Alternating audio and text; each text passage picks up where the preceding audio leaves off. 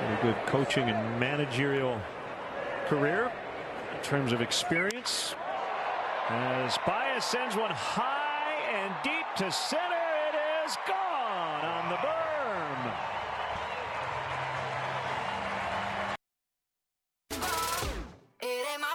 Welcome in to Monday Madness Sports Talk, your award winning radio show starting off the week right here on Radio DePaul Sports, the student voice of your DePaul Blue Demons.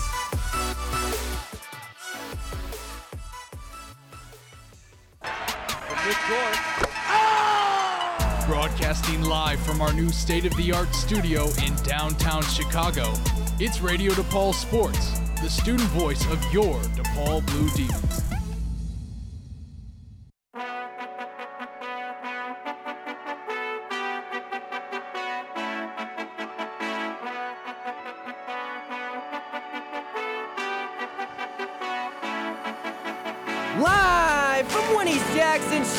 Chicago, Illinois. My name is Noah Festenstein, your host of Monday Mad Sports Talk, right here on Radio DePaul Sports, the student voice of your DePaul Blue Demons. Here we go. It is episode 163, all the way from Harper College Radio, right here to Radio DePaul Sports.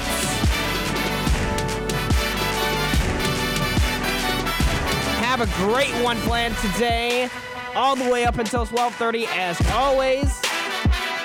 Starting off at 11:05, we'll be doing some MLB spring training, talk some baseball, get up into that. Feeling that warm weather in the air this weekend and this week especially here in Chicago. So we're getting that kind of that tease up into spring, if you know what I mean. Like today, what? How, how warm is it outside? I went outside with my winter jacket. I was like, dang, it's warm. And it's 44 degrees outside right now. Um, and the only time it's supposed to really be bad weather this week is on Wednesday, and that's when it's supposed to supposedly snow at a high of 42 degrees. So uh, I feel like we have passed the uh, eye of the storm in terms of the winter. So that's really good. Um, but every single Sunday that, that I've worked, in terms of which it's been like 55 plus degrees, especially yesterday, I've been working. I was inside, so like I haven't had the chance to like enjoy the weather as much as maybe the next person has. So uh, it's getting there. But what I can really enjoy is that of baseball, which of course, like I said, starting at 11:05. Talk some spring training, talk some Cubs. What you just heard before the show was Javier Baez going deep for his first home run of the spring. Also earlier in the game, he had a really, really good tag play on a steal attempt. Uh, so we're seeing the same old Javier Baez, maybe a more enhanced Javier Baez, um, which is really good. I'll get more into that discussion when the time comes for baseball. Um, but after baseball, I got a hockey, or I'm sorry, not hockey, a basketball segment. Uh, going to be talking some NBA standings, talk some DePaul basketball, maybe talk some AP poll top 25, uh, and all of those sorts. I might want to even touch upon the Kobe Bryant uh, tribute event that happened um, at the Staples Center last week in Los Angeles. It happened literally two hour, hours after I ended episode 162. So um, I want to maybe get into that as well in my basketball segment today. And then at 11:35, I got a pre-recorded segment. It is with myself, Noah Festasi, and former co-host of Money Mass Sports Talk, Blaze Mesa. Him and I talked about DePaul dodgeball. We talked about DePaul basketball too, but I'm not going to put it in that segment today. Uh, we talked a lot. We talked a lot. We. We had a 45 minute podcast. Uh, thank you to WCRX, uh, Columbia College's radio station, 88.1 FM, uh, who uh, recorded that podcast, and I'm going to share some of it here on the show today. So about 20 minutes on that at 11:35. At 11:55, I'm going to start talking hockey and then uh, maybe talk some standings on that, and maybe some Blackhawks as well. And then a lot around 11:10, got some UFC. MMA had an event this past weekend, and then of course this upcoming weekend is UFC 248. We'll talk UFC 248 as well on that. But um, it's gonna be a great show. I can feel it. I'm really excited. Feeling it today. Hopefully it'll be a good one. As always, it's just these shows keep getting better and better, and I love it. It's just great. So let's get it off on the right foot with some baseball today, as I'm going to send you guys to a quick break. But when I come back, it is baseball. Right here on Money Mass Sports Talk, Radio DePaul Sports, student voice of your DePaul Blue Demons.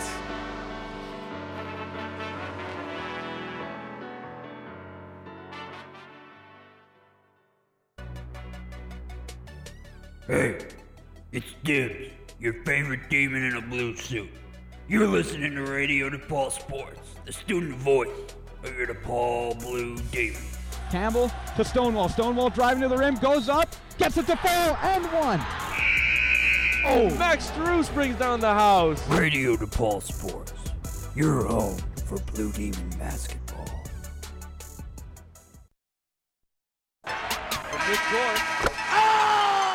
Broadcasting live from our new state of the art studio in downtown Chicago, it's Radio DePaul Sports, the student voice of your DePaul Blue Demons. You are currently listening to your Radio DePaul Sports award winning radio show, Monday Madness Sports Talk. Awarded for Best Use of Social Media and nominated for Best Overall Show. Always online with Spotify, Apple Podcasts, and Google Podcasts. Streaming from Radio DePaul Sports, the student voice of your DePaul Blue Demons.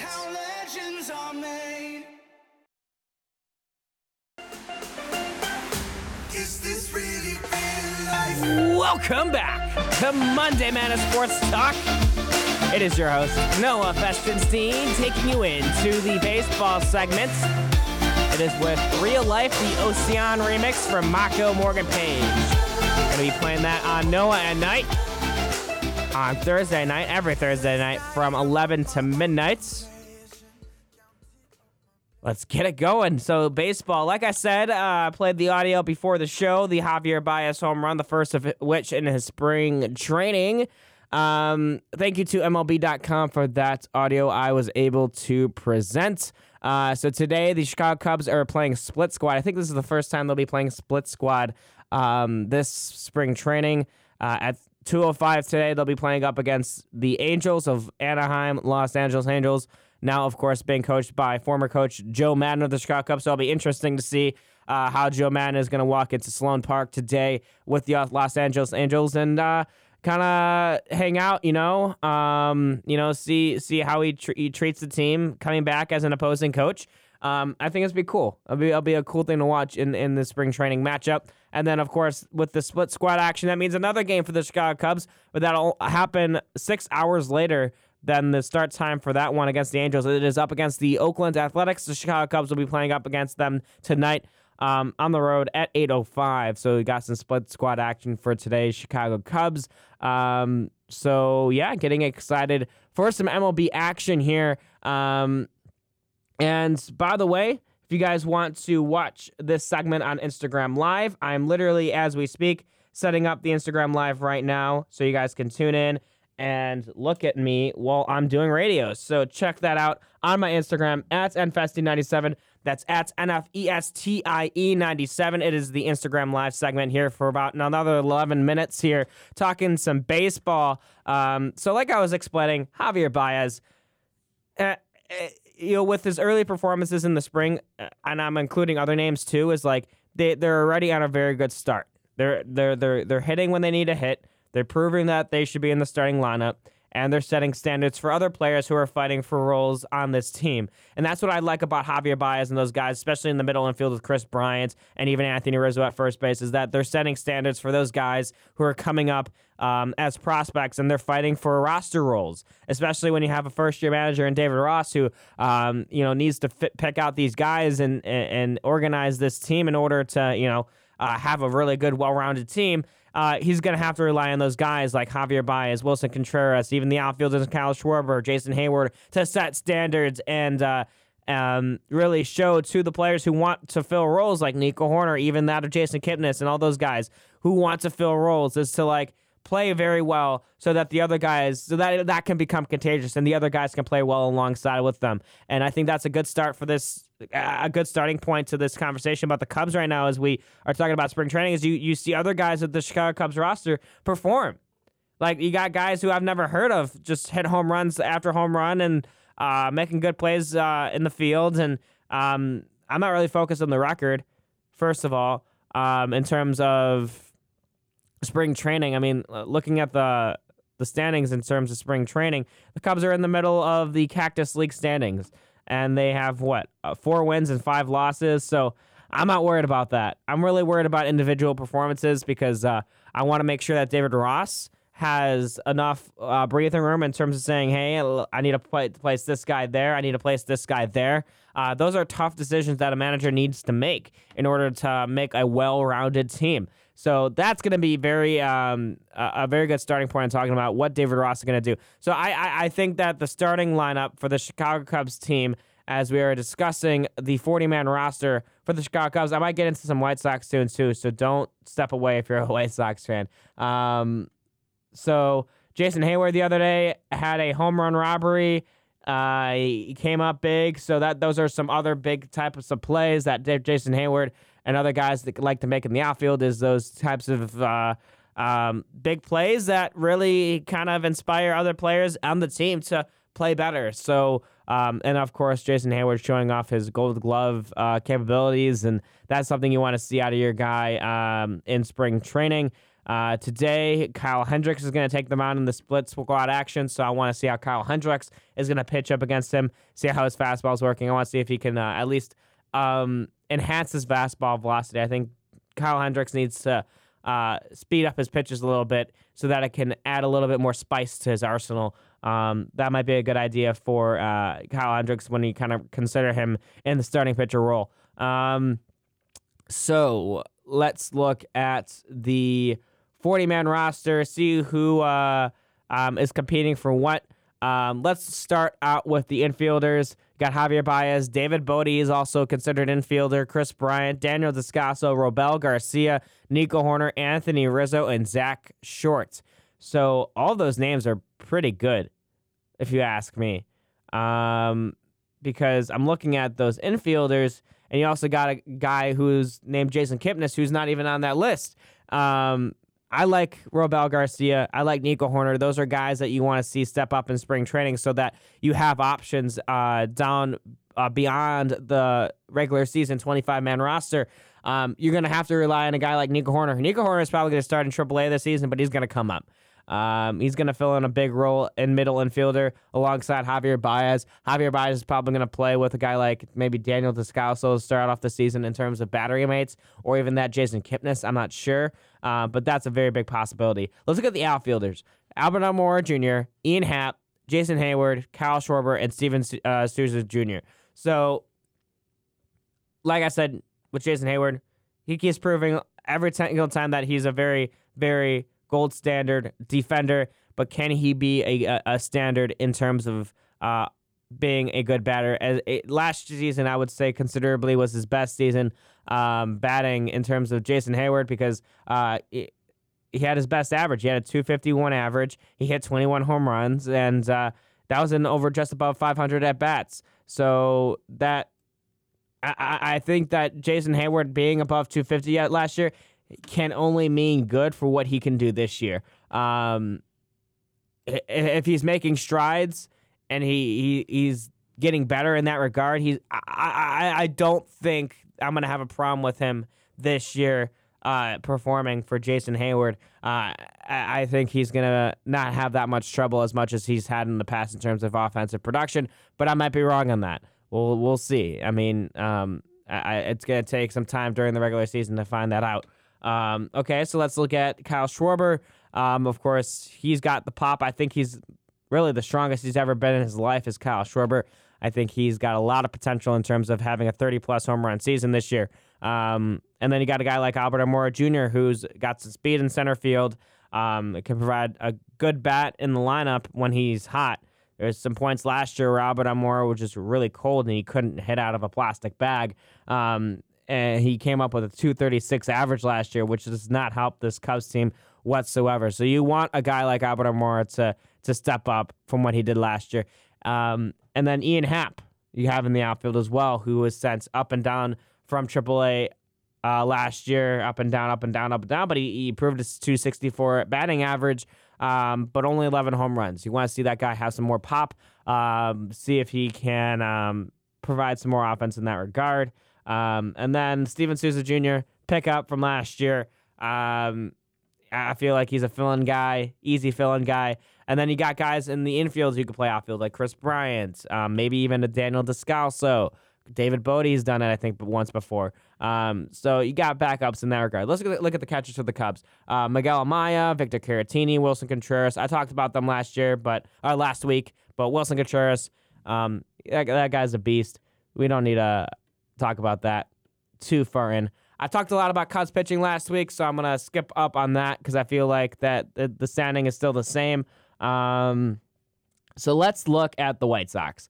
Um, so the Chicago White Sox, um, they're doing pretty good in the Cactus League. They, they they're five and three, um, and I, I think there's some notes to put on them uh, in regards to some of the players uh, that the White Sox kind of want to see perform. I, I, would say that when I look at this roster, especially this 40 man roster uh, for the White Sox, uh, is you you need guys like Adam Engel, who has been hitting pretty well late in spring training, um, Luis Robert, uh, Leury Garcia.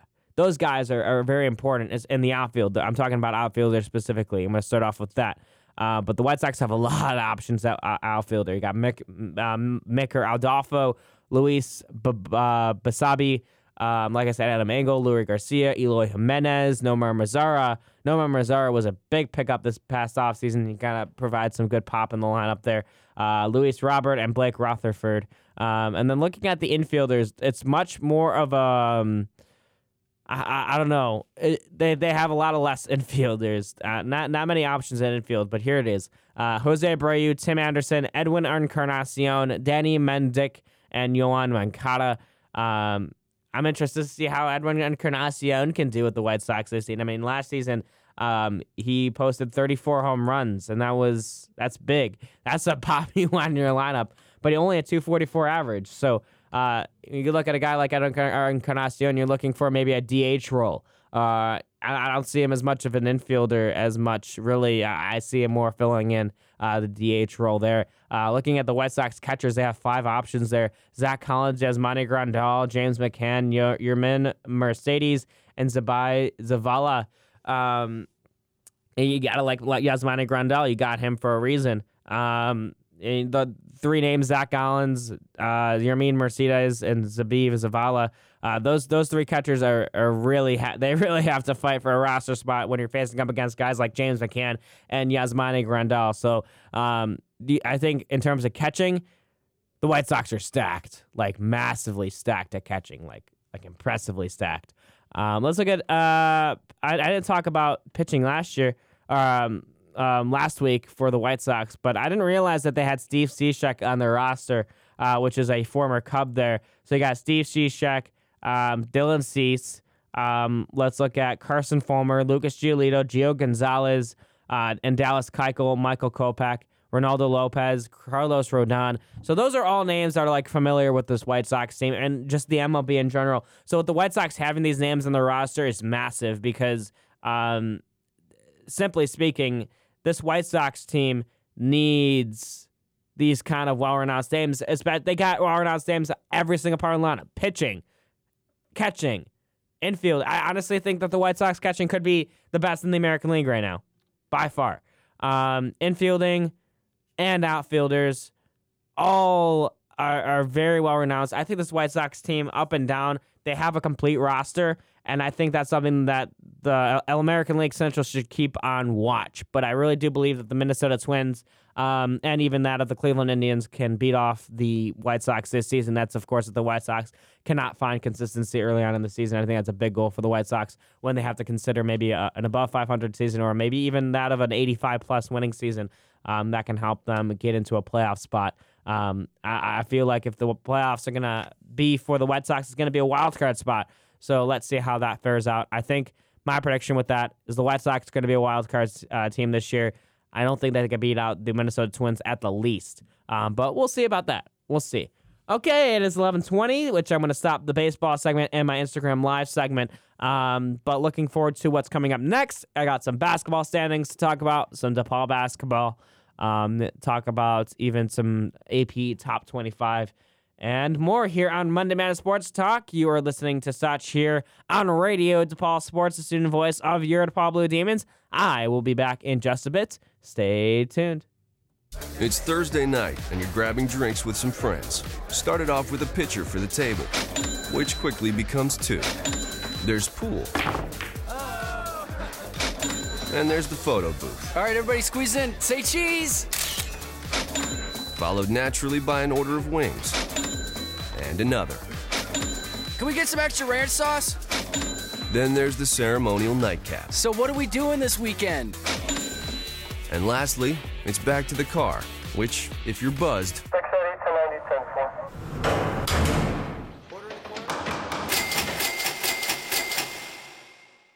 could be the most expensive night of your life. Getting pulled over for buzz driving could cost you around $10,000 in fines, legal fees, and increased insurance rates. Nothing kills a buzz like getting pulled over for buzz driving, because buzz driving is drunk driving. Brought to you by the National Highway Traffic Safety Administration and the Ad Council. Listen, as a hiring manager, I've got to tell you, the best job candidate isn't always the typical candidate. Sometimes they're a grad of life. Meet the grads of life. Young adults of unique determination and experience, an ideal fit for your company in an entry level position, internship, or mentorship. They might not have every qualification you typically look for, but they're exactly who your company needs. Sometimes the best candidates aren't the ones you're used to. Go to gradsoflife.org to learn how to find, cultivate, and train this great pool of untapped talent. Brought to you by the Ad Council and gradsoflife.org. Hey, it's Dibs, your favorite demon in a blue suit. You're listening to Radio DePaul Sports, the student voice of your DePaul Blue Demon. Campbell to Stonewall. Stonewall driving to the rim, goes up, gets it to fall, and one. Oh, Max Strus brings down the house. Radio DePaul Sports, your home for Blue Demon basketball.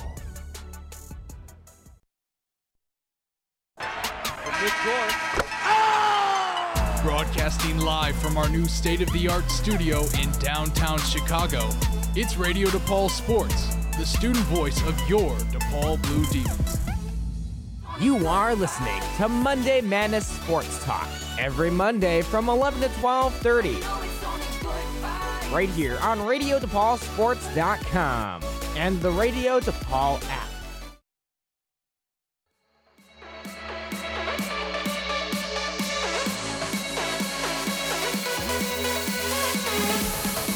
Welcome back to Monday Madness Sports Talk right here on Radio DePaul Sports Student Voice of your DePaul Blue Demons. Bringing me into this one is ODESZA, Draco, and Torres, All We Need, featuring Shy Girls. Gonna be playing this one uh, on No at Night from 11 to midnight on Thursday nights.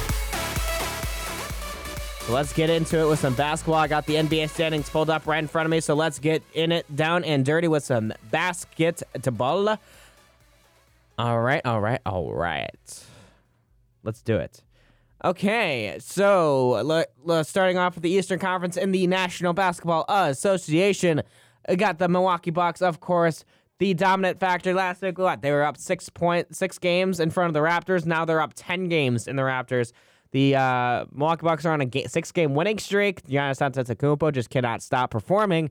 And then you got the Toronto Raptors, who the other night um, was playing up in a very, very intense game uh, against the Charlotte Hornets. That was not that. Yesterday they played against the Raptors, or played against the Nuggets, but the Raptors played against the Hornets at home on Friday, and uh, a very heartbreaking finish. As uh, right at the end, uh, there was a I forgot who was the one who took that shot. Um, was it Roger? I don't know who it was who did it, but uh, it was a last second shot that was from half court and it won the game. And the entire crowd in Toronto just fell silent. Like they they thought they were gonna win, but then a last second shot uh, just fell in. So um, hey, you know that that as heartbreaking as it is, that that's a really good basketball game. We're seeing a lot of great basketball games of late, and uh, um, I'm kind of liking that. And then now, as we're looking down at the Eastern Conference standings, I got the Boston Celtics at 41 and 18, just a half game back, but uh, behind the Toronto Raptors. Looking at the Miami Heat, they're 38 and 22, 14 games back, fourth place. Fifth place is the 76ers. Seventh, uh, sixth place is the Pacers. Seventh place is the Magic, and eighth place is the Nets. And then from nine to 15, you got the Wizards, Hornets, then Bulls, Pistons, Hawks, Knicks, and then Cavaliers. So the Chicago Bulls being 20 and 40 at the .333 winning percentage, 31, 32, sorry, gains back um, behind first place. So that's just embarrassing for the Chicago Bulls. Being that now they're falling off the map, obviously they shouldn't be in a playoff spot. They're what?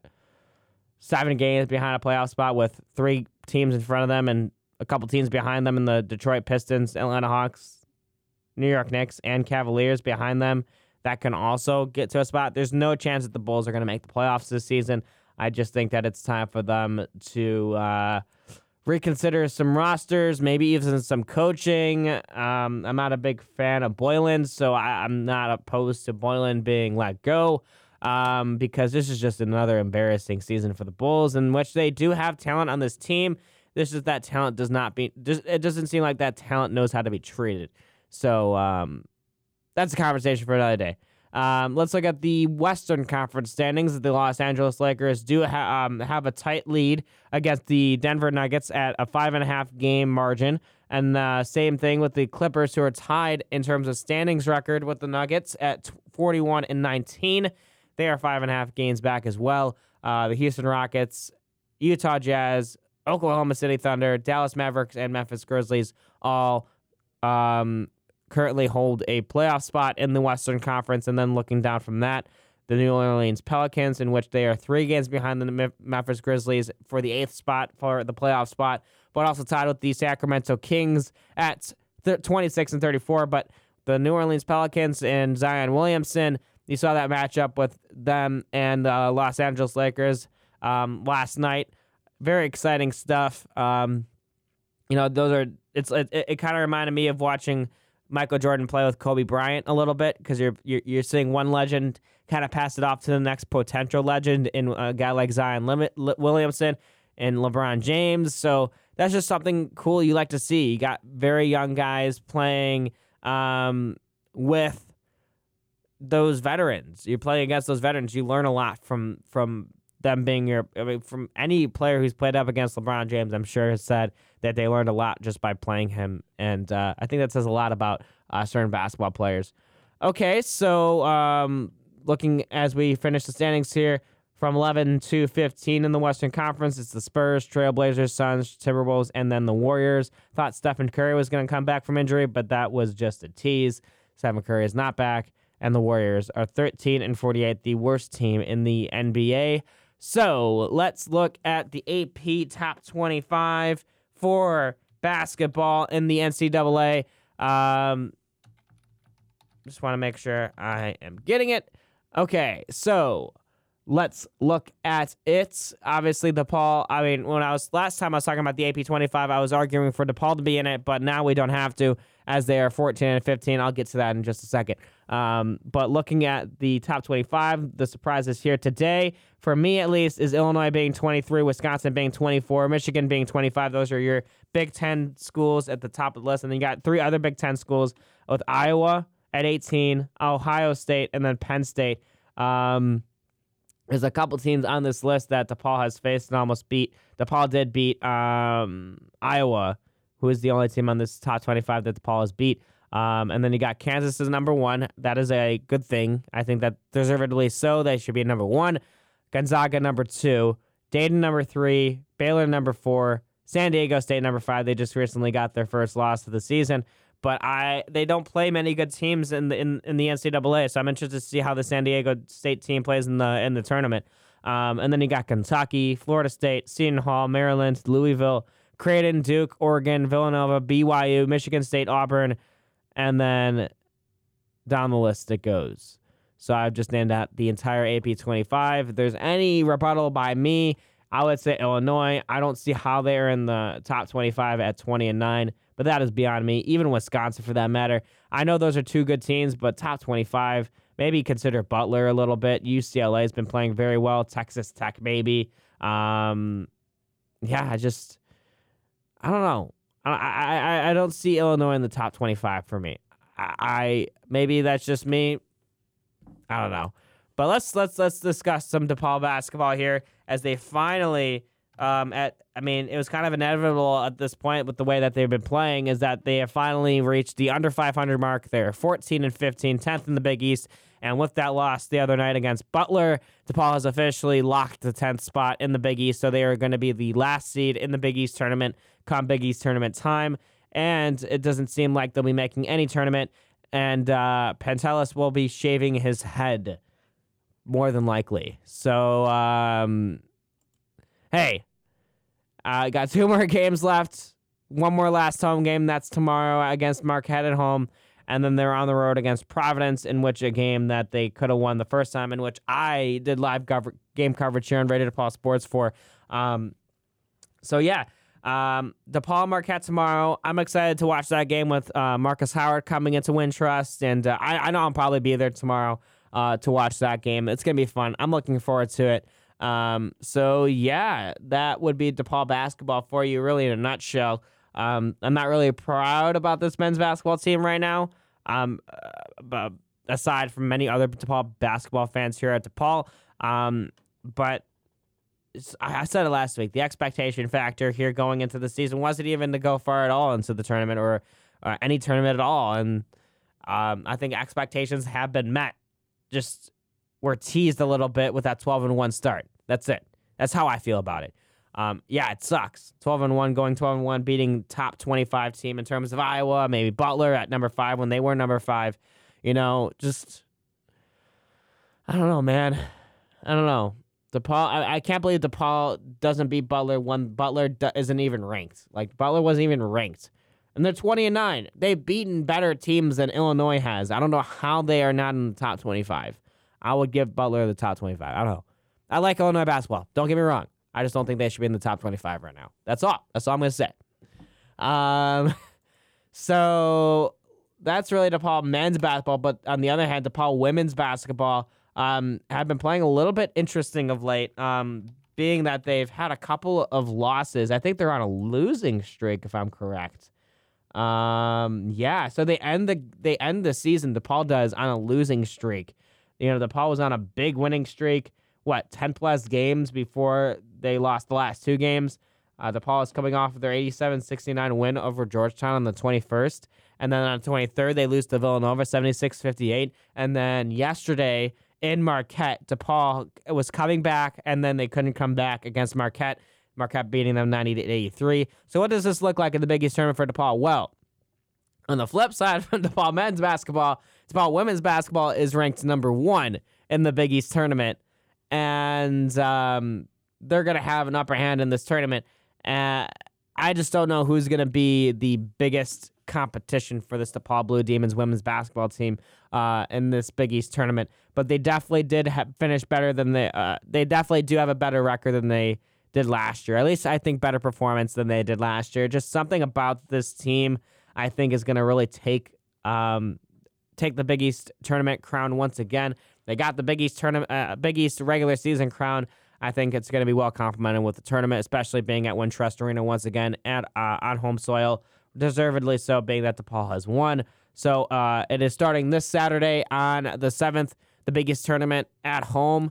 Uh, DePaul will be play, playing at twelve o'clock, but the team will be to be determined because of the wild card round that has to uh, um, happen before DePaul figures out who they're going to be playing.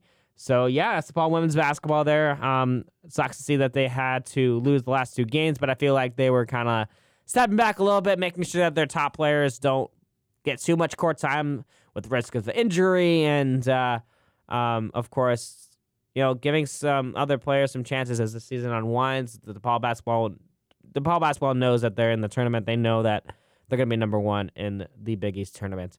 Okay, so that's basketball for you, NBA and NCAA basketball. Going to get into a pre recorded segment next. I will introduce the segment when I come back from break. This is Noah Festenstein, host of Monday Madness Sports Talk, right here on Radio DePaul Sports, the student voice of your DePaul Blue Demons. Welcome back to the Dog Show. Up next, we have Satchmo. Satchmo is a member of the Shelter Pet Group. That's right, a group known especially for their couch snuggling, ball chasing, face licking, and of course, companionship. Now, let's see him in action. Look how he makes eye contact with his person. That's actually known as the treat stare. How intuitive, and now he appears to be excitedly turning in circles. Ah, the happy dance so common with this group. But really, the best way to know an amazing shelter pet like Satchmo is to meet one. Visit theshelterpetproject.org today. Adopt. Brought to you by Maddie's Fund, the Humane Society of the United States, and the Ad Council. One in three adults in America have prediabetes, but most don't know it. To let people know it can be reversed before it becomes type 2 diabetes, professional basketball player Julius Randle is doing everything in reverse. I'm only dunking with reverse windmills. I drove the whole way to practice in reverse. I don't recommend it. This move's called the reverse shuffle. I do recommend it. And it took me months to learn how to speak in reverse, like this. Years 10 almost for diabetes type 2 with living Ben has mom my. In other words, my mom has been living with type 2 diabetes for almost 10 years. So together, we want to say to the 84 million Americans at risk, exercise and healthy eating can help reverse prediabetes. Start by taking a simple one-minute risk test at doihaveprediabetes.org. Brought to you by the Ad Council and its pre-diabetes awareness partners. Bet he can't say that in reverse. Welcome in to Monday Madness Sports Talk, your award winning radio show starting off the week right here on Radio DePaul Sports, the student voice of your DePaul Blue Demons.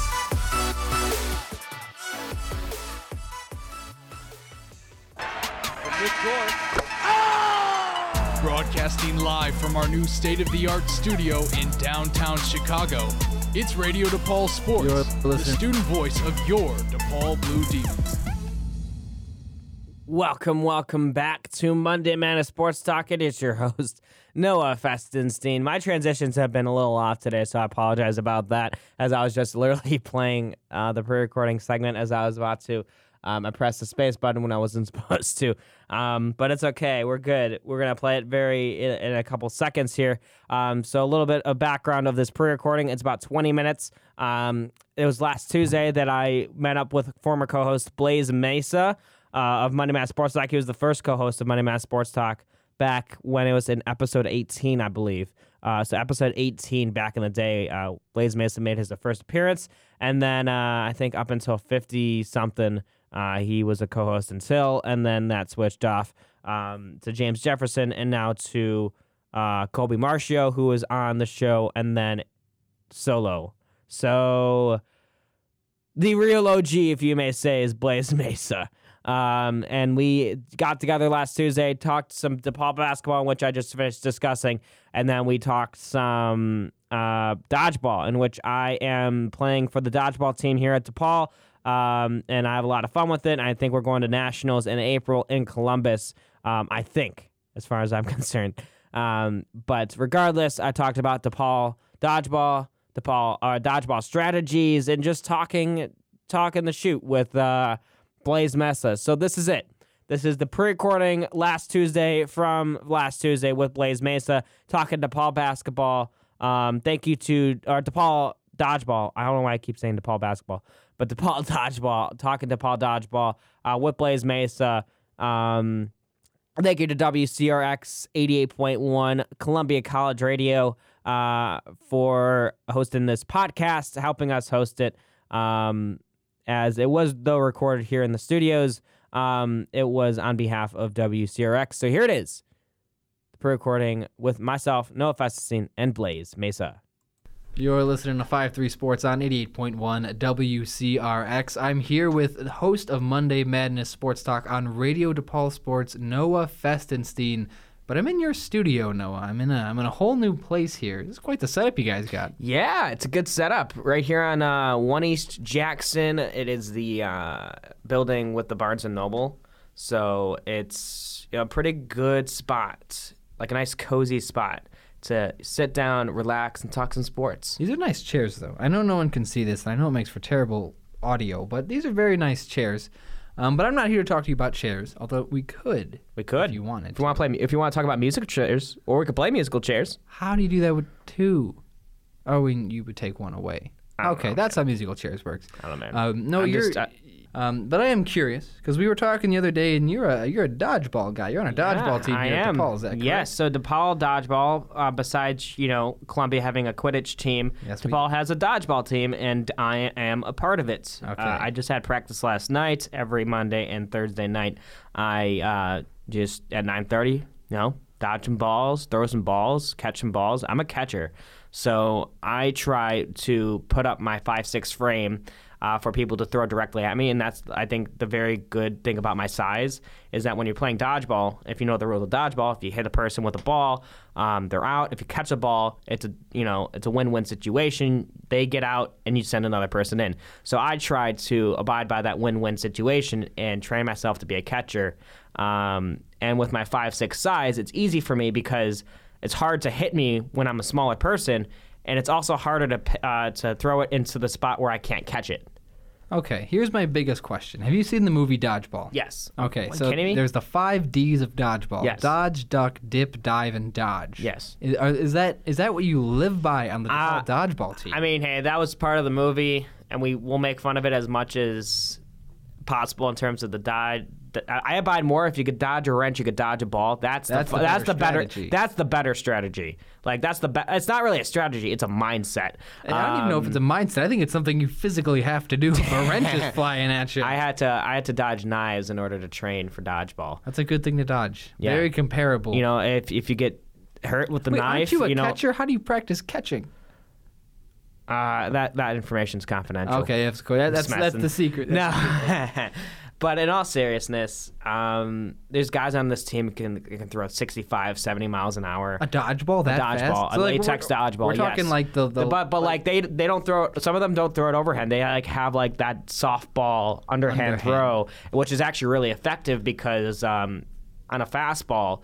Um, I actually I don't throw it that hard. I try not to throw it that hard. I actually try to throw the ball with movement. Oh, so there's a grip you use. So there's a certain grip that I use in the ball, and with that grip, it allows me to curve it. It allows me to throw a screwball. I know how to throw a screwball with a, a dodgeball, but my favorite throw is the 12-6 curveball. Okay. So in baseball, why it's called a 12-6 curveball is because on the top of the zone, of course, 12 o'clock, Then down. down, to the down. So down, it down to the six. It goes down. straight down. So it starts at 12 and it ends at six. And the hardest kind of ball to catch in dodgeball or to block in dodgeball with your ball is a low shot. So I try to throw my 12 6 curveball down to the legs or a slider that slides in. Also, there's this huge thing that is in dodgeball, a strategic way that you always need to be wary of is called crosses. Um, now, people are more aware of the dodgeball court that you cannot pass the halfway line, but this in, in professional competitive dodgeball, it's actually not the midpoint line, but there's a line that's past the midpoint line that's like what five feet away that you can cross that you can't cross. You can cross the midpoint line. So you got an extra So five feet. basically, what that what that does is it allows a team to be controlling on offense. Like if they have more amount of dodgeballs on their end of the court, They can they can back into a they smaller can push, area. They can push the opponents back with that. So whoever can push those opponents back has the advantage of that moment. Um, so my strategy is is to cross the ball. So once people are crossing that plane, I will meet them up on a on a, on an angle that they cannot see me from perception, and I'll just throw it at them. But they, they they always look left. Like good good dodgeball players, always always must be aware of their surroundings. Do no they, matter do they always look left though, or is it just a rookie mistake? Always well, looking. no, I mean, here? yeah, I mean, uh, the the the biggest rookie mistake is not looking at all. Like, you you'd be so focused on one person at one point to get them out, and it's hard not to get them out. Um, uh, it's hard to get them out when other people are like looking at you at the same time, and you don't know that. Like, you don't know if if a ball is going to come to you and you have to be ready for that. And especially for me as a catcher, I actually just give balls away when I get balls. Sometimes I'll carry two, and then I'll, I'll I'll hand a ball off to a, uh, a teammate, and they'll take it from there. Um, I still can throw. I can throw at least 50 miles an hour, at least. Um, I know that because I used I used to, wow. I used to pitch 70 miles an hour in, in baseball. So I've lost that touch over the years. Well, it's a bigger ball, so but it's a probably, big. Well, yeah, it's also a bigger ball. Um, different grip. So I'm curious if two people are in the middle zone at the same time from opposing Yeah, teams. they can play- you tag him with the ball or them yeah, the but it's very risky. It's very risky. Oh, well, how's it? you have to you have to have the ball needs to have a release. Like the ball needs to be in the air and hit someone in order for them to be out. Oh, so you can't play tag. No, no, Darn. that and that'll, that'll be a stupid stra- strategy considering if you try to tag someone, someone else can come up from behind and tag you and get you. Yeah, exactly. Um, so what's what I've learned so far being a part of this dodgeball club is a lot of different strategies in terms of uh, getting other people out and being patient. Um, I think patience is key sometimes because you gotta wait for your right moments.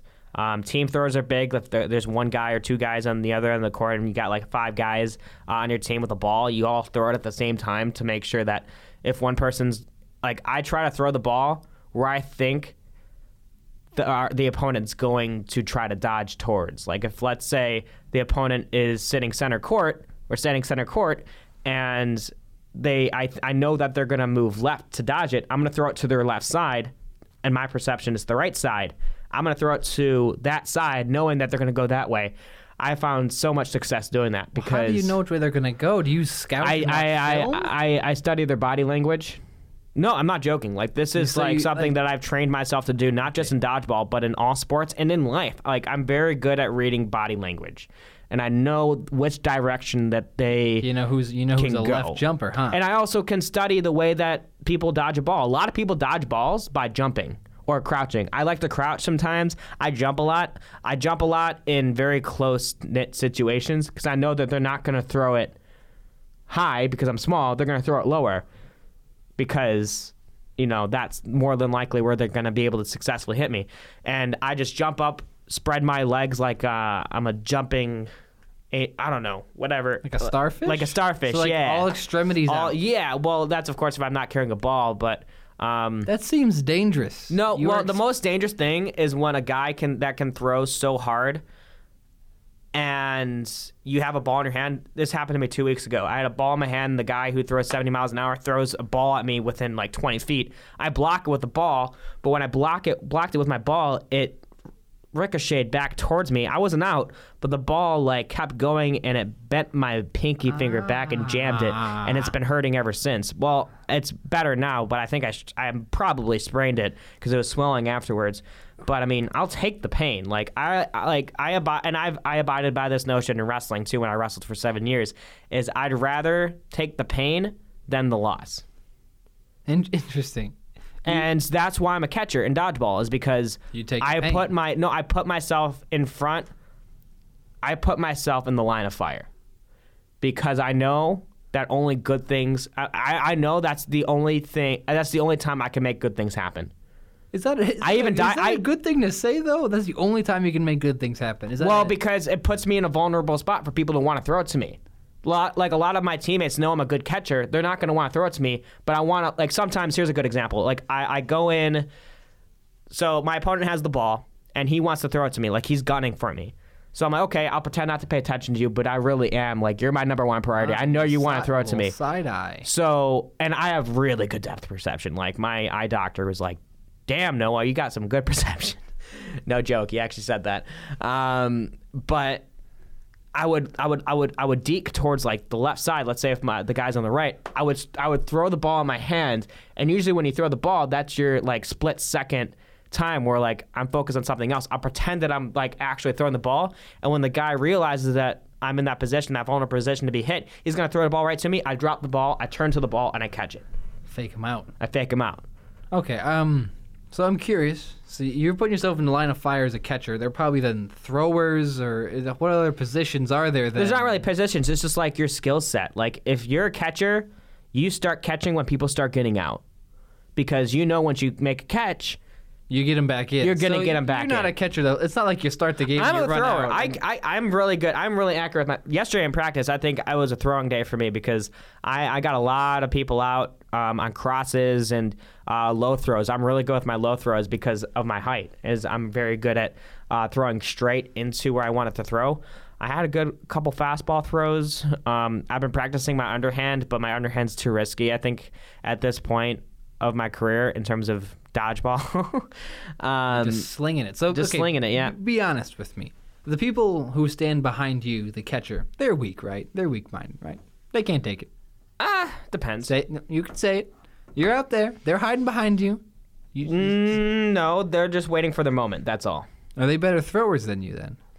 A lot of the throwers on the team that are better throwers than me are more confident throwers than me because they throw more often. Okay. I don't throw more often because I always fear getting caught because I feel like my speed, my velocity is enough. That's why I throw a lot of curveballs. Is because th- those are harder to, to catch, and they're also harder to perceive because, um, you know, that's just the way it goes. Sometimes, sometimes I'll just stand up and and behind a like yesterday. I had one out where I was standing behind a guy who's the same height as me. And this guy threw it to the guy in front of me and didn't realize I was behind him. And right when he was throwing it, I just popped up and threw it right above his head and got him out. Easy. Um, you got to wait for those kinds of moments. You got to wait for the moments that your opponent is most vulnerable.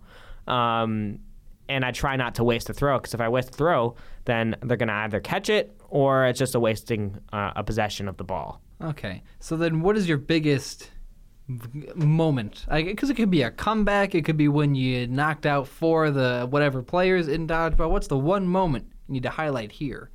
Uh, there was a couple catches I made last week in which, and actually I made this catch yet late yesterday, um, where I actually dive for catches. Like I'll risk being out. Is just that to dive. hardwood floor there? and it's a hardwood floor. You- like I, I like I late yesterday, knees. I, I rolled my ankle, my left ankle, and I had to take pain medication this morning just to like make it feel better. Um, like like I said, I'll I'll take the pain for the out. That's just the type of person I am. Apparently, not a lot of people are like that. I also am in MMA, so like I obviously That make that started to make so, a little more sense. Yeah, so I mean, as a fighter, as a um, a guy who's also wrestled for seven years, like you know how to take the pain and like work through it. Like I broke an ankle in volleyball, and I How recovered. did you break an ankle in volleyball? I went Okay, up for I went up for a spike What? freshman year, was and this gym volleyball. uh, yeah, I was trying oh hard. Oh no! Oh no! Did your ankle just? I don't actually. I don't want to get into it. I'm assuming I heard enough. You jumped and it came down and it. No, I don't think you oh. heard enough. No, I don't. Oh gosh! It was on Valentine's Day too. It sucked. Wow! What a day! I woke up in the hospital with like hearts all around me, like hearts hanging from the ceiling. I'm like, what's going on? Paper hearts, right? Not like Yeah, paper hearts. patients who didn't make it. No. oh my God. Paper hearts. Okay, got. Okay, paper, paper, hearts. hearts, not Okay. real hearts. Not yeah. I made it sound weird, but yeah, you're right. Paper. hearts.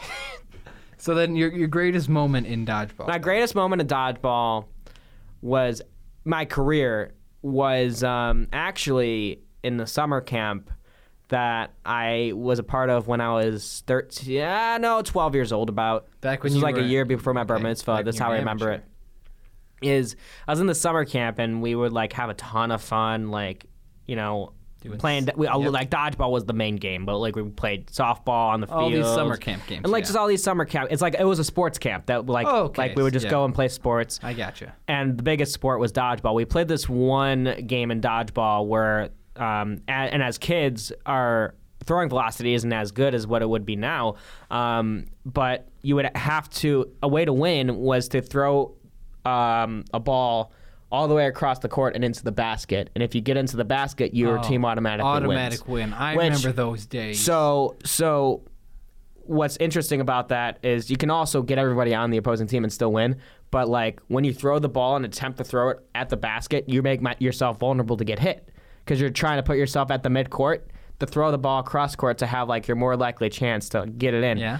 But and I did that, and so the moment for me was the the best moment of my dodgeball career was um, I went up to the midcourt line and we were down. I was the only player on the court against seven others. Oh, so a desperate times. So a desperate time. So I had to make I had to make the shot. Like this is like maximum pressure. maximum pressure. So I went up to the midcourt line. I'm like, what? This is like my only chance. I'm gonna Well, have to throw it and make a catch. And you make this throw, like you're out if you miss because you Yeah. got seven guys gunning for you. Yeah, so this act this actually play is actually a very controversial kind of play. Is so what happened was I went up to the midcourt line and I threw the ball to the basket. Like I I just made one final heap. I didn't even look, and all of a sudden I get hit with the dodgeball right after I throw it. Like clearly after I threw it, like everyone like saw that I threw the ball. But it's in it's in the air. It's in the air. I get hit, so I'm out. So basically, if the ball doesn't get in the basket, we lose. Game over. And all all I remember after is getting up off the ground and my teammates just dogpiling me because the ball went in. But if, so if you if you got hit, are you technically out right when you get hit? I right when I get hit, but the ball was already in the air. What was the ruling? Did you? No, the ruling is we won. Oh, you won. We won the game. Wow. And I made the I made the half court shot with with the dodgeball at 12 years old. That was like my shining dodgeball I don't moment. think I've ever if you want my shining dodgeball moment for DePaul basketball, it's got to be a couple of these diving catches that I've had. I mean, like diving catches that no one probably on my team would ever attempt to do. And like, or e- even if they attempt to do it, they feel like they probably wouldn't even make that catch. You're you're a madman. That's why So, you're risking like- scraped knees. No, come on. I had so many scraped knees wanna in do- wrestling Oh. and everything, like rock burn and everything. Like, come on, dude. Scraped knees are. Come on, how it I, I goes. passed. I, I've passed that hurdle of not liking sca- uh, scraped knees. We're good. Got to take the risk. Like I said, I abide by the notion of I'd rather take the pain than the loss because I know that through the pain that I went through for the win, um, that I did something right. And that's a lot of MMA fighters' mentalities because they, they train themselves to get hit. I've trained myself to get hit. Um, I don't, of course, don't like pain like anybody else who, um, you know. Mhm. So like, it- you sometimes got to make those risks. And I, I feel like that's a metaphor to life too. Is like, if you don't go through the pain in life, like if you don't have that sense of pain, I feel like you're not living life. From a mental standpoint and from a physical standpoint, I feel like having an emotional like like you go through maybe phases of your life where you're just not as emotionally healthy or not as physically healthy, and I feel like through those experiences you learn most about yourself than any other time in your life. Yeah, it's how you come up. Come. Oh wow, great words. It's how you come back from it and all that. Exactly. And like a lot of M- MMA fighters, like go through that is because they go through mental, uh, you know, especially in weight cutting. Like mentally, that's damaging. Physically, that's damaging because it really, really takes out your abilities in terms of like you, you're sometimes you can't drink water and you're dehydrated and you're going to. Ma- I had to cut down ten pounds for a 132 match oh in Oh, senior year of high school, and I wasn't even hydrated during my match, and I lost in the second round to a guy who I should have won to because I was dehydrated. you hadn't eaten or drinking in like four days. I ate a Clif Bar that day. That was it. That was literally it. Wrestling is crazy. And wrestling is crazy. And I, I really, I, I really do regret that moment and like the way I cut that weight. But at the same time, it's like going through life. You know, you you'll take the pain mentally and physically, but through that experience of of that pain, you learn something about yourself. Something about yourself that you probably never thought you'd learn in your life because you can endure it. You learn that you can endure this kind of pain and that you can do it again at another point in your life when you need that when you need to endure that pain most. Yeah. Thank you, Blaze, for uh, having me on once again, and uh, best of luck to you in all of your endeavors here throughout the rest of college and uh, life. Even though I probably will see you very soon. Yeah, you, you probably will. Thanks again, Noah, and best of luck at nationals. Broadcasting live from our new state of the art studio in downtown Chicago, it's Radio DePaul Sports, the student voice of your DePaul Blue Demons. All right, all right, all right. Welcome back. This is Noah Festenstein live this time. I am currently live from One East Jackson, Chicago, Illinois, the DePaul Center where the Barnes Noble is, right in the middle. Stop by the glass. I had a couple friends stop by the glass during that little break here while you guys were listening to the pre-recording and taking pictures of me in the in the window, just being weird. Uh, but yeah, you guys can do that too. Just be weird. Um, but uh, I thought that that interview with Blaze Mesa was a lot of fun. Um, talking about DePaul uh, dodgeball. I almost did it again. I even did it during the podcast. I said DePaul basketball instead of DePaul dodgeball, and I just keep messing that up. Uh, maybe I'm just too in tune with DePaul basketball and whatnot, and it makes me forget sometimes about DePaul dodgeball. Um, but yeah, it was a great interview. Um, and I thought that that ending little segment there, kind of like talking about, I mean, the metaphor to life, if you may say, like, you know, you play a sport, you you have to do you, you, when you work out, and you go through that pain of working out. The payoff is worth it at the end. And that's why people work out is because the payoff is good. It makes you feel good about yourself and your body, and it makes you feel good about yourself as a person.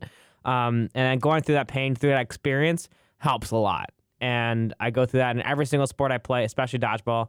You know, making diving catches, putting myself in the line of fire, putting myself at risk of getting out, so for the betterment of my team. And going into and throwing yourself into that position is uh, quite um, a challenge for I think anybody. But uh, once that challenge has been met, uh, it becomes easier. It, that that challenge becomes easier every single time you do it. Um, and I think that's just a testament to life. And I just think that's a cool, um, just a cool way to think about things. Um, all right, it's 12 o'clock. It is uh, time to remind you guys you are listening to Monday Madness Sports Talk right here on Radio DePaul Sports, the student voice of your DePaul Blue Demons. I'm going to take you guys to a very, very quick break, but then when I come back, I'm going to do a very brief segment on hockey, and then I'm going to talk some UFC. So, we got 30 minutes left here on the program today. Looking forward to it all here on Monday Madness Sports Talk, the student voice here here on Monday, here, Monday Night Sports Talk here on Radio Fall Sports, the student voice of your DePaul Blue Demons. I'll see you in a bit. It's Thursday night, and you're grabbing drinks with some friends. Started off with a pitcher for the table, which quickly becomes two. There's pool. And there's the photo booth. All right, everybody squeeze in. Say cheese. Followed naturally by an order of wings. And another. Can we get some extra ranch sauce? Then there's the ceremonial nightcap. So, what are we doing this weekend? And lastly, it's back to the car, which, if you're buzzed,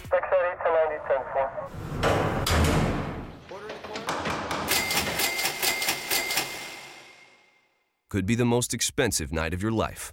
Getting pulled over for buzz driving could cost you around $10,000 in fines, legal fees, and increased insurance rates. Nothing kills a buzz like getting pulled over for buzz driving, because buzz driving is drunk driving. Brought to you by the National Highway Traffic Safety Administration and the Ad Council. Welcome in to Monday Madness Sports Talk, your award winning radio show starting off the week right here on Radio DePaul Sports, the student voice of your DePaul Blue Demons.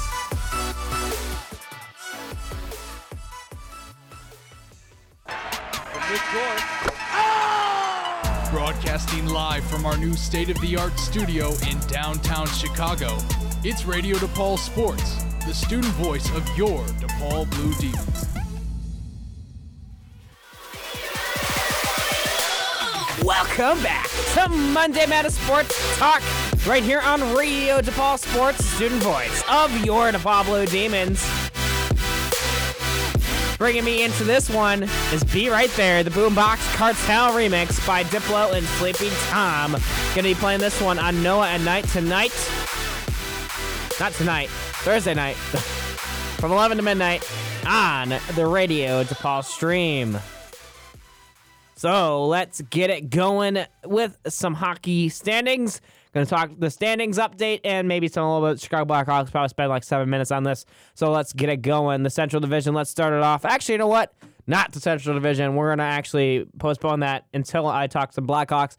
But let's start out in the Eastern Conference Atlantic Division, where the Boston Bruins are holding a first place spot by seven points above the Tampa Bay Lightning. They are the best team in the league, and Boston with a 41 13 and 12 record. The most amount of, uh, actually, is that? It's the fourth most amount of overtime losses in the league for the Boston Bruins, but still, very good amount of points for them, putting them in the lead for the President's Cup trophy that is given to the best team in the league during the regular season. All right, the Tampa Bay Lightning, 87 points.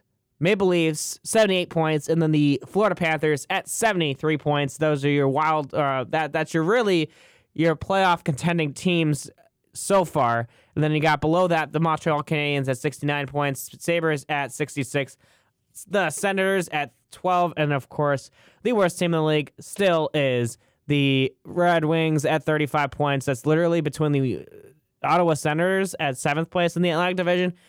Um, that's a 23 point difference between the Senators and Red Wings, who are the worst team in the league. That's that's it's terrible. Um, Metropolitan Division, the uh, Washington Capitals, 86 points. The Philadelphia Flyers at 83. 80 points are the Penguins, 78 points are the Islanders, and then the Blue Jackets, Hurricanes, Rangers, and Devils finish off the list bottom to top. So, um, with the playoff contention in terms of the NHL, I'm looking at the Carolina Hurricanes and the Columbus Blue Jackets there um, to maybe beat off the Carolina, uh, the Florida Panthers, who are at 73 points, um, and are looking for a playoff spot um, because the last wild card playoff um, team um, doesn't have to be in the same division. Uh, it could just be three teams from one division and five teams from another division who are better because it's top three in each division make the playoffs, and then the wild card teams or the be- top two teams left in that conference. So the top two teams right now would be the uh, New York Islanders and the Columbus Blue Jackets at 78 points apiece. That is tied with the Toronto Maple Leafs as well. So that is the Eastern Conference right there. Let's look at the Western Conference, the Pacific Division. The Las Vegas Golden Knights are at first place with 80 points. Just above four points above is the Edmonton Oilers at 76. The uh, Calgary Flames at 75. The Vancouver Canucks at 74. Then looking down from that, Phoenix Coyotes 72. Sharks 60, Ducks 60, and the Kings are at 56. Now looking at the Central Division, where the uh, Blackhawks are, the St. Louis Blues at 88 points. Uh, actually, yeah, so that, that makes them the, the second best team in the league. Uh, are the Stanley Cup defending champions. St. Louis Blues 88 points, Colorado Avalanche at 85, Dallas Stars at 81, and then the Nashville Predators at 72, tied up with the Winnipeg Jets at 72, alongside the Minnesota Wild at 71, and the Blackhawks are at 66. So, being that said, six games behind a potential playoff spot, but with the Nashville Predators being the last team in that wild card spot, they have 72 points. Look at the Pacific Division. You got the Vancouver Canucks at 74, the Phoenix Coyotes at 72. So you got teams that the Blackhawks need to fit, you know, play up against in order to squeeze into a wild card spot. But even that sounds extremely slim for this Blackhawks team. And last week, if you didn't hear my show, I said literally an hour before the trade got announced that the Blackhawks should trade for a third round draft pick with a guy like Erik Gustafsson. Guess what they did an hour later? Erik Gustafsson goes to the Calgary Flames for a third round, 2020 third round draft pick. Exactly how it should have been. And I saw so many people on social media be like, fire Stan Bowman, fire Stan Bowman. But the narrative right now on Stan Bowman is extremely unhealthy. Like, obviously, uh, uh people are still butthurt about Joe Quenneville being fired. I understand that. But when you're thinking about the future of this Blackhawks team, you're going to have to make sacrifices in order to get the best case scenario. And in this scenario, the best case scenario was this third round draft pick. And that's an early draft pick. Anyone could be picked in the top five rounds and become a superstar. I don't care. You got an extra pick in the draft for the Blackhawks from a guy like Erik Gustafsson, who honestly the Blackhawks don't need. They don't. Um, they also they also didn't need Lehner. of course. Lehner, Robin Laner, who um, got traded to the Las Vegas Golden Knights for Malcolm Subban, who is uh, PK Subban's little brother, who plays goalie um, he was back up to Marc Andre Fleury, but I think Subban now is going to get more opportunity with this Blackhawks team, in which Corey he's going to have to back up Corey Crawford, who's probably not going to be able to play every so often because um, they're watching out for injuries. So I'm, I'm guessing this is going to be a 50 50 split for the rest of the season between Subban and Crawford. Um, so I like that a lot.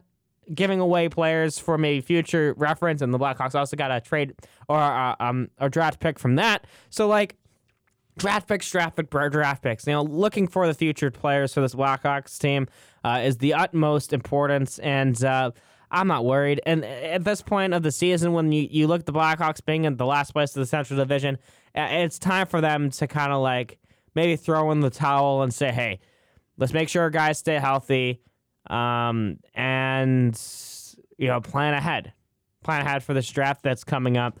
Um, so, with that being said, I, I, I'm I'm I'm I'm content. I'm not disappointed. These were the expectations for me with the with this season with the as the NHL started. I was like the Blackhawks are probably not going to make the playoffs, but they better set up themselves um, so that they can not have too long of a rebuild. I feel like they're in that rebuilding so stage, and uh, the biggest pieces, and I've said it time and time again, the biggest pieces in this rebuilding uh, era of this Blackhawks team are those guys who were on those championship teams in terms of Patrick Kane, Jonathan Toews, Duncan Keith, Brent Seabrook, etc. You know, and Corey Crawford, and now you know Malcolm Subban's coming on the team um, to mentor these guys and be inspirations, be uh, be influencers, so that your young guys who are coming up and want to you know find success with this Blackhawks team, they're gonna have to find some influence from the from your, your guys like Patrick Kane. Of course, Patrick Kane, the best American hockey player to ever live, no joke, best United States ho- hockey player to ever live. I'm, I'm that's I'm not gonna argue that. Like like that's that's my take. You know, Patrick Kane, keeping him at bay at the Chicago Blackhawk for the sake of our future players is very important. So um, I'm very excited to see what this Blackhawks team is going to do this offseason in terms of free agents, maybe some trades, and then, of course, the draft, um, and then see where they can go until next season, maybe in the next couple years. Um, but right now, it's not an ideal time for the Blackhawks to be a playoff team. They don't have a playoff team. They have playoff talent, but they don't have a playoff team. Um, and that's the problem. And it's a team. And when we were watching the Blackhawks become a dynasty in uh, this past decade, uh, was they played as a team and they had great players to collectively to help that be the case. And it led them to um, a lot of success. Okay, so that is uh, hockey for you right there. And then we will be going into some MMA UFC when I come back. Talk some UFC 248 and this past weekend because a lot to unpack from this fight night from this past weekend that I really want to talk about. You are listening to Radio DePaul Sports, the student voice of your DePaul Blue Demons. My name is Noah Festenstein, and I will be back in just a bit. Stay tuned. Hey, it's Dibs, your favorite demon in a blue suit. You're listening to Radio DePaul Sports, the student voice of your DePaul Blue Demons. Campbell to Stonewall. Stonewall driving to the rim, goes up, gets it to fall, and one. Oh, Max Strus brings down the house. Radio DePaul Sports, your home for Blue Demon basketball. Max Strus curling right side, drills a jumper. See what Strus does. He looks like he wants to shoot. I was kind of hoping he would pull up there and one. Floater was wet. Strus is loose. Strus Curl from three. three. Bang. You know it. My goodness. Strus on the other end gets it to fall and one.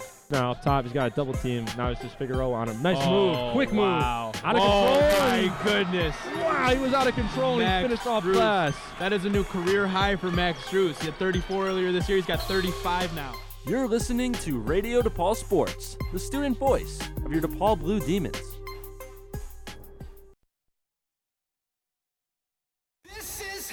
You are currently listening to your Radio DePaul Sports award winning radio show, Monday Madness Sports Talk.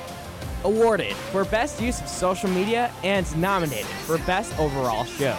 Always online with Spotify, Apple Podcasts, and Google Podcasts. Streaming from Radio DePaul Sports, the student voice of your DePaul Blue Demons.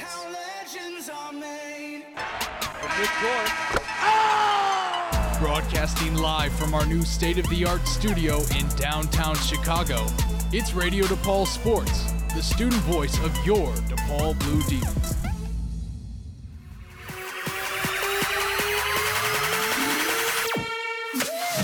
Welcome back to Monday Mass Sports Talk, right here on Radio DePaul Sports, the student voice of your DePaul Blue Demons. Bringing me into this one is Runaway with you and I. Dillon Francis, Galantis, every uh, all the artists. Bringing that, I'm gonna be bringing that song on Noah at night this Thursday night from 11 to midnight on the radio DePaul stream. If you have not done it yet, I have yet to actually mention it on the show today, which I'm surprised by. But if you have yet to do so, please download that Radio DePaul app. It is your one-stop shop for all things you need to listen to your favorite college radio station in Radio DePaul. It is everything you need for the Radio DePaul stream and even here, the Radio DePaul sports stream. So please download the Radio DePaul app on your smartphone today.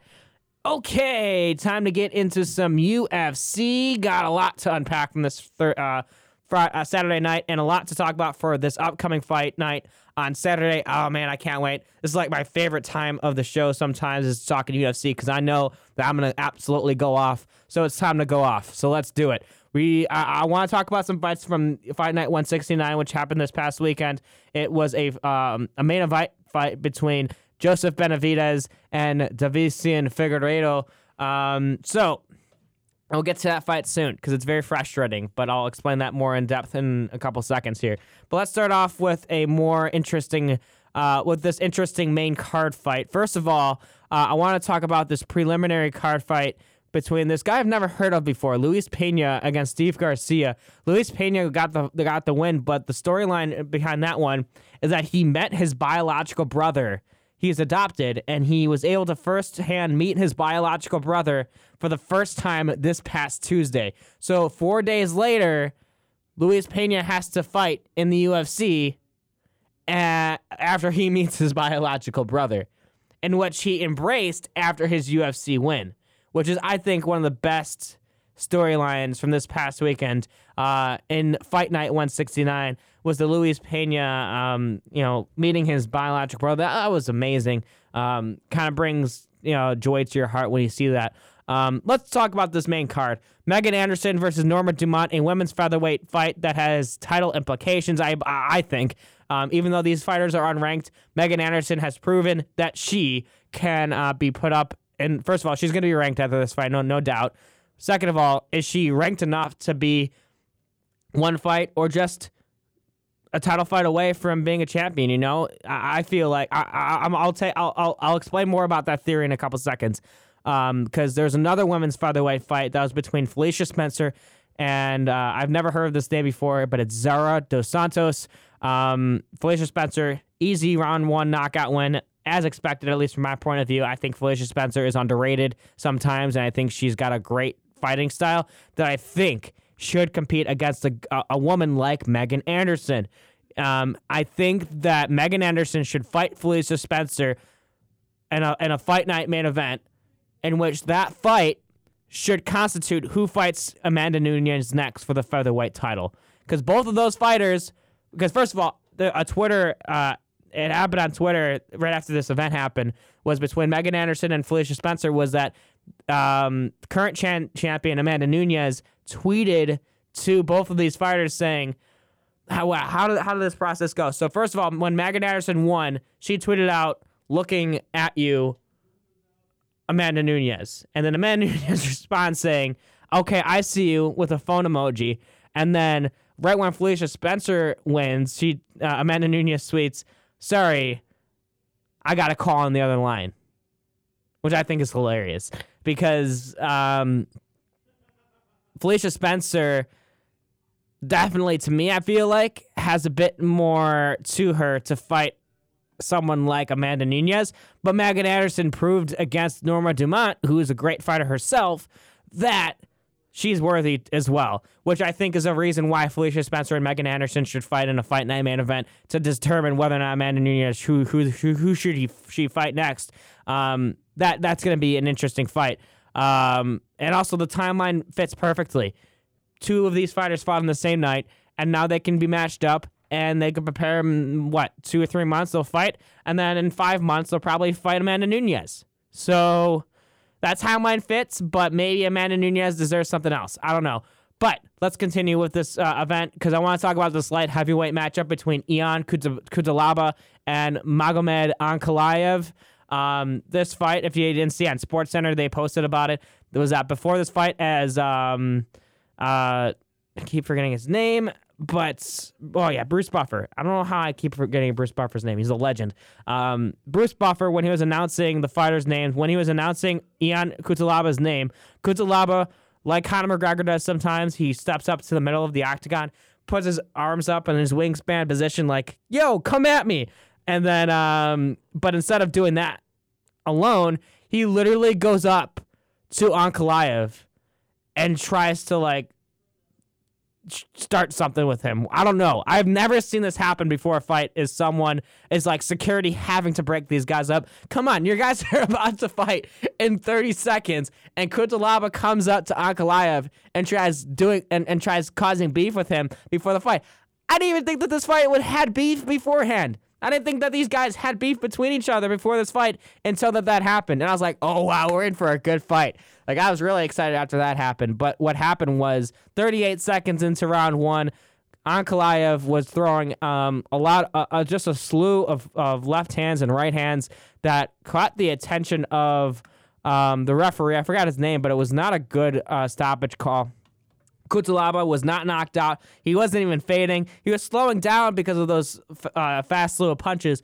But um, the the fight was stopped prematurely, and Cutelaba lost, and he was furious after the fight. And I think that this type of fight should be thrown back because two of these fighters are great fighters, and that was a great fight to start off. That was like a very action-packed 38 seconds right there that uh, I think should be replayed again. Okay, let's look at the flyweight main event. Figueiredo, man, how are you overweight? Two and a half pounds for a title fight. How? That's impossible. I said this a couple weeks ago for this one woman who who was overweight five pounds for a fight. It wasn't a title fight, but how are you overweight five pounds? But for a title fight, for a title fight, mind you, you're a professional fighter. You are overweight two and a half pounds.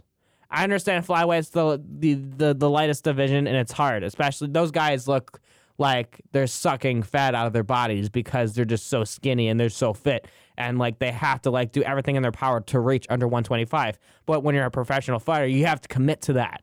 You have to commit being underweight. And so the consequence for Figueiredo, um, who um, was overweight, has to forfeit 30% of his winnings to Benavidez. And since it's a, a, a title fight, Figueiredo, being overweight, cannot win the belt. The only way a belt would be given out on Saturday night was to Joseph Benavidez, in which Joseph Benavidez lost the fight. And I was saying he needs to win this fight for one big reason, and that big reason was to save the flyweight division, and he could not do that. Figueiredo put up a great fight. Joseph Benavidez did. It was a fantastic fight that went into round two.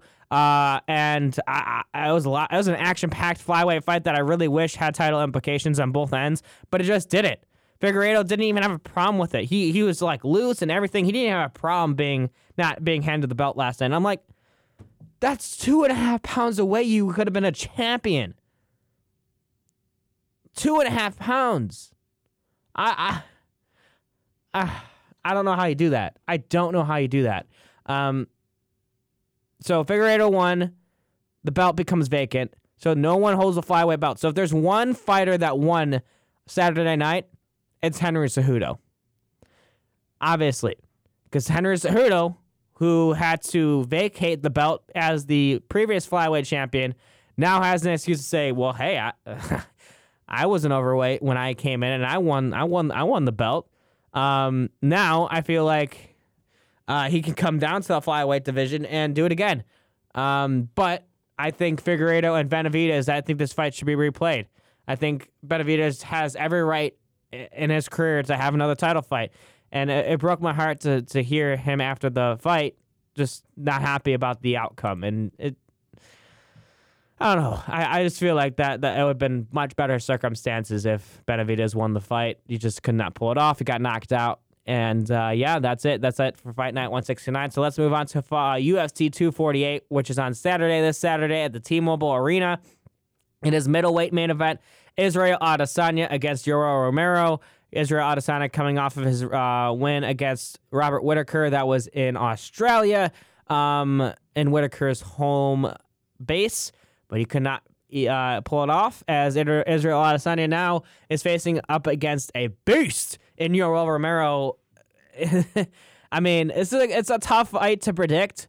I got Israel Adesanya winning, cons- uh, all things considered. Um, I just don't think that Israel Adesanya is coming in expecting a lot from Romero, but I feel like he's underrating Romero going into this fight.